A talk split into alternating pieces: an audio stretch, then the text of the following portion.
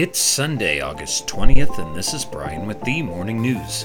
Give us five minutes and we'll give you the headlines you need to know to be in the know. Communities across New England were picking up Saturday, a day after a spate of tornadoes swept through the region. Four tornadoes were confirmed in Rhode Island and Massachusetts, and the National Weather Service was investigating a possible fifth in eastern Connecticut. Friday's strong winds knocked down trees, damaged homes, flooded roadways, and in one case lifted a car off a highway in Rhode Island. The tornado was the strongest to strike Rhode Island since an F2 tornado touched down in Cranston and Providence on August 7, 1986, according to the Weather Service. Another tornado uprooted trees and tore shingles off the roof of a house in Weymouth, Massachusetts. The Weather Service said a witness taking shelter in a basement spotted swirling debris out a window. In other news, one man was killed and eight other people were wounded at an outdoor gathering on a West Philadelphia street almost exactly two days after an earlier homicide on the same block, police said. Officers called to the scene shortly after 1:30 a.m. Saturday found a large crowd of people outside and multiple shooting victims. Officers took two victims to Presbyterian Hospital in patrol vehicles, and emergency responders transported two other people there. About an hour later, two more victims arrived at the hospital. Police said a 19 year old man with gunshot wounds to the face and throughout his body was pronounced dead at 5:40 a.m. Just before 2 a.m. Thursday, a 30 year old man was shot and killed at a home on the same block. Police said arrests were made in that case they have not said whether they believe there was any connection between the shootings. Around the world, at least seven people were killed and more than 100 injured in a Russian missile strike on the northern Ukrainian city of Chernihiv, according to Ukrainian officials. The missile struck the center of the city on a busy Saturday morning, ripping through a theater and a university and leaving casualties across a large public square. At least 117 people were injured, according to Ukrainian President Volodymyr Zelensky. Victims were still being pulled from the rubble on Saturday afternoon.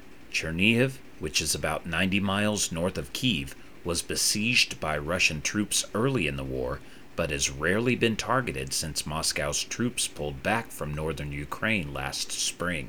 There was no immediate official Russian reaction, but a drone exhibition that was part of a display of military technology being employed in the war was reportedly taking place in Chernihiv on Saturday.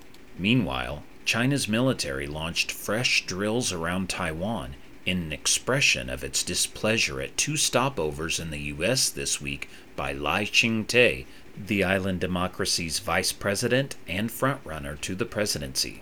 Beijing's military response came roughly a day after Lai returned to Taipei early Friday local time at the end of a week long trip to Paraguay, with plane transits in the U.S. on the way in and out of the South American country, one of Taipei's few remaining formal diplomatic ties.